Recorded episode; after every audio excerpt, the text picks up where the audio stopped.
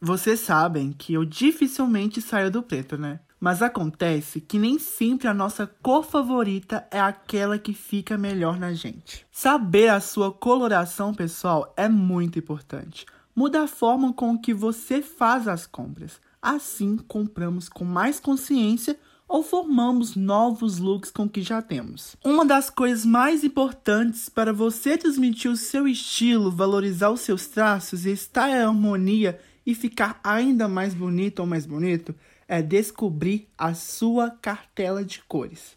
Assim, saber como uma cor me favorece. Meu nome é Marcos Orsini, sou consultor de imagem e estilo e aqui você vai saber sobre uma moda descomplicada e acessível para todos.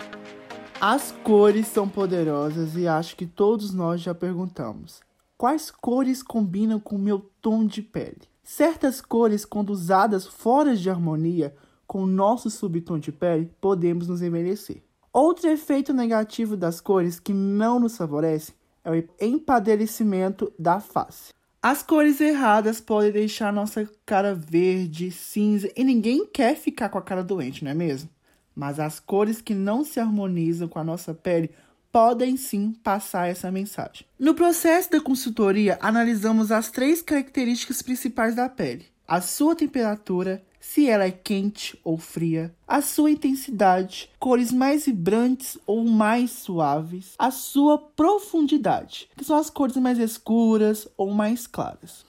Como começar a saber se uma cor me favorece? Olhe o subtom. O subtom de pele pode ser frio, quente ou neutro. Mas o neutro nunca será puro, sempre será mais puxado para o quente ou para o frio. Lembrando que o subtom de pele não tem a ver com a cor de pele no sentido da sua etnia, mas sim com aquela camada de pele que não se vê, como se fosse o pano de fundo da sua pele. Uma dica para ajudar a descobrir se sua pele é quente ou fria é analisar como ela se comporta quando exposta ao sol. Por exemplo, peles frias têm dificuldade em se bronzear. Peles inverno, se expostas ao sol, escurecem e ficam manchadas. Já as peles verão, também frias, apesar de queimarem com facilidade, raramente bronzeiam. Peles quentes, por sua vez, têm mais facilidade em adquirir um bronzeado.